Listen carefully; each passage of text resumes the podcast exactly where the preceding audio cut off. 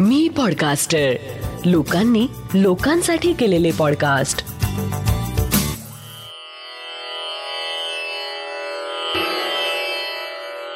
श्री गजानन महाराज की जय.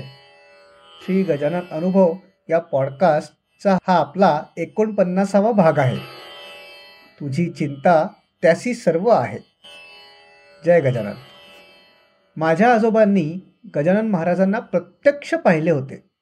त्यामुळे आमच्या घरात गजानन महाराजांचं गुणगान हा माझ्या जन्माच्याही पूर्वीपासून असलेला भाग. मी केव्हा त्यात सामील झालो हे तर मला आठवतही नाही. एकोणीसशे बहात्तर साली जेव्हा मी मॅट्रिक झालो मला स्वाभाविकच वाटलं आपण शेगावला जायला हवं दर्शन घ्यायला हवं.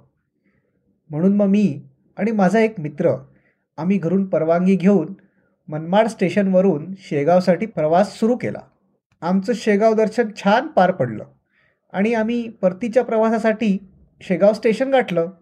तेव्हा वारंवार गाड्या नसल्यामुळे गाडी येण्याच्या थोडा वेळ आधी तिकिटाची खिडकी उघडायची.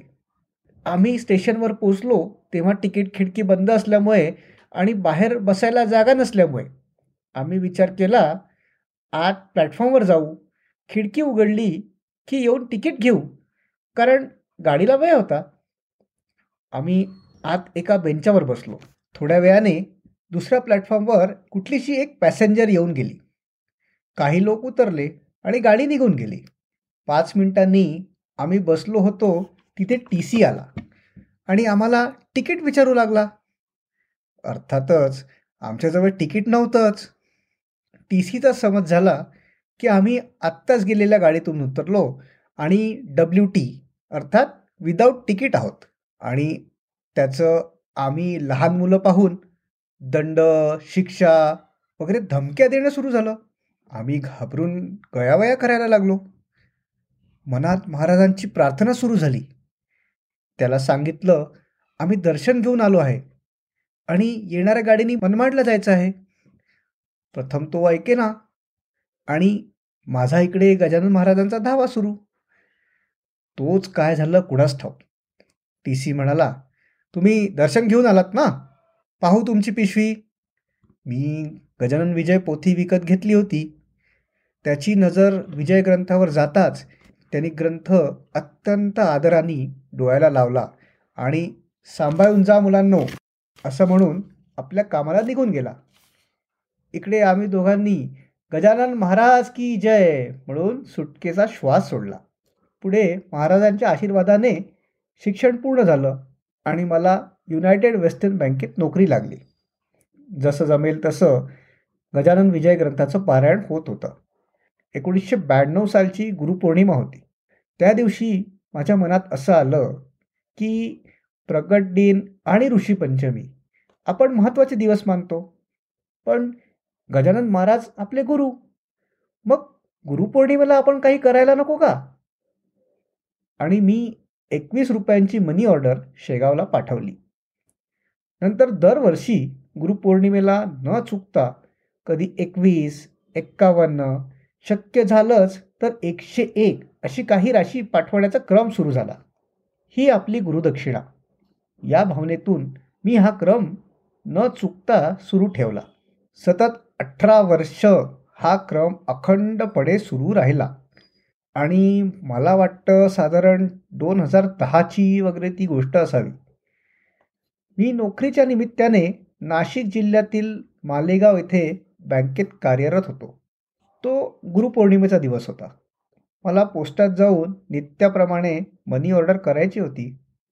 इकडे आपली जागाही सोडता येत नव्हती. पोस्टात रोखीच्या व्यवहाराची एक विशिष्ट वेळ ठरली असते. आता निघतो नंतर निघतो.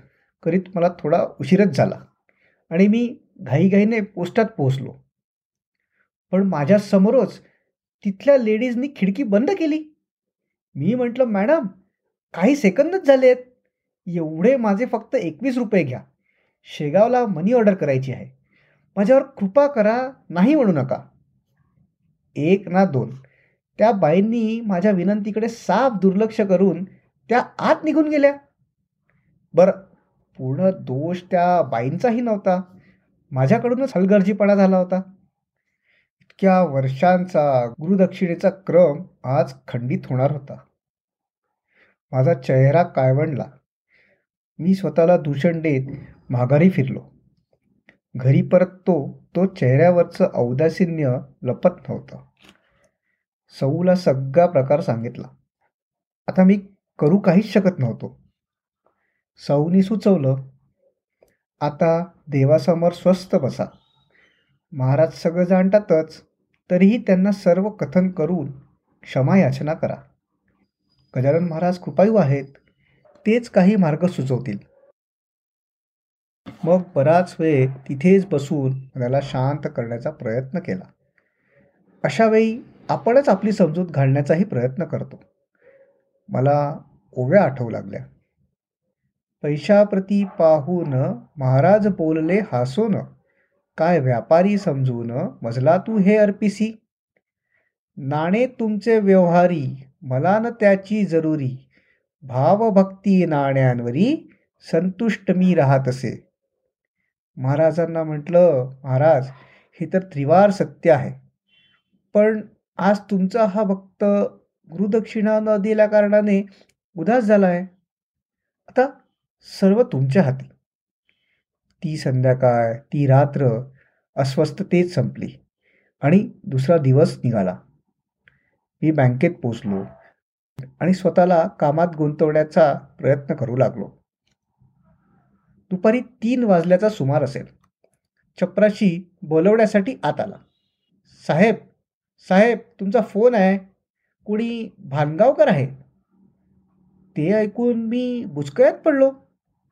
मग स्मरणशक्तीला ताण दिल्यावर मला आठवलं सहा सात वर्षांपूर्वी ह्याच ब्रँचला माझ्यासोबत काम केलेला हा मित्र होता. मधल्या काळात त्याच्याशी फारसा संबंध आला नव्हता. आज अचानक त्याचा फोन ऐकून मी चकित झालो.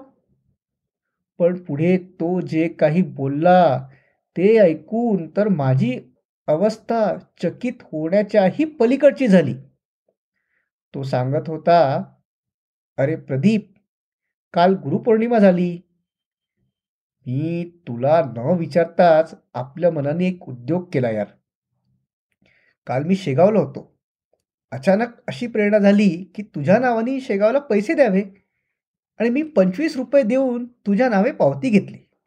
मला तुझा पोस्टल ॲड्रेस सांग मी प्रसाद पाठवण्याची सोय करतो. आमचं बोलणं संपलं. मी फोन ठेवून केबिनच्या बाहेर आलो तेव्हा चेहऱ्यावरील औदासिन्य पार नाहीसं झालं होतं. माझ्या मित्रांच्याही ते लक्षात आलं. पण अर्थात त्यांच्या हे नाही लक्षात आलं की तो क्षण मला कुणी प्राप्त करून दिला आहे. आणि त्या क्षणी माझं मन गजानन महाराजांच्या भक्तीने ओतप्रोत भरलेलं आहे. आणि इतकंच नाही तर आनंदाने आतल्या आत जप करतो आहे. श्री गजानन जय गजानन. श्री गजानन जय गजानन. आत्ता आपण ऐकला हा अनुभव होता श्री प्रदीप कारेकर मालेगाव यांचा. पौर्णिमा देशपांडे यांची प्रकृती बरी नसल्यामुळे आजचा हा अनुभव नचिकेत शिरे यांच्या आवाजात आपण ऐकला. जयंत वेलणकर यांनी शब्दांकित केलेला आणि नचिकेत शिरे प्रस्तुत. श्री गजानन अनुभव ह्या पॉडकास्टचा हा भाग. हा अनुभव तुम्हाला कसा वाटला हे आम्हाला नक्की कळवा. आणि तुमच्याकडे असे काही अनुभव असतील तर ते पण आम्हाला पाठवायला विसरू नका. आपल्या प्रतिक्रिया किंवा अनुभव आमच्यापर्यंत पोहोचवण्यासाठी डॉक्टर जयंत वेलणकर आणि मी पॉडकास्टचे डिटेल्स एपिसोडच्या शो नोट्समध्ये दिले आहेत. दर गुरुवारी नवीन अनुभव ऐकण्यासाठी मी पॉडकास्टरच्या यूट्यूब चॅनलला लाईक आणि सबस्क्राईब करा. आणि मी पॉडकास्टरचे इतरही पॉडकास्ट नक्की ऐका. लवकरच भेटूया पुढच्या गुरुवारी एका नवीन अनुभवासोबत. तोपर्यंत श्री गजानन जय गजानन.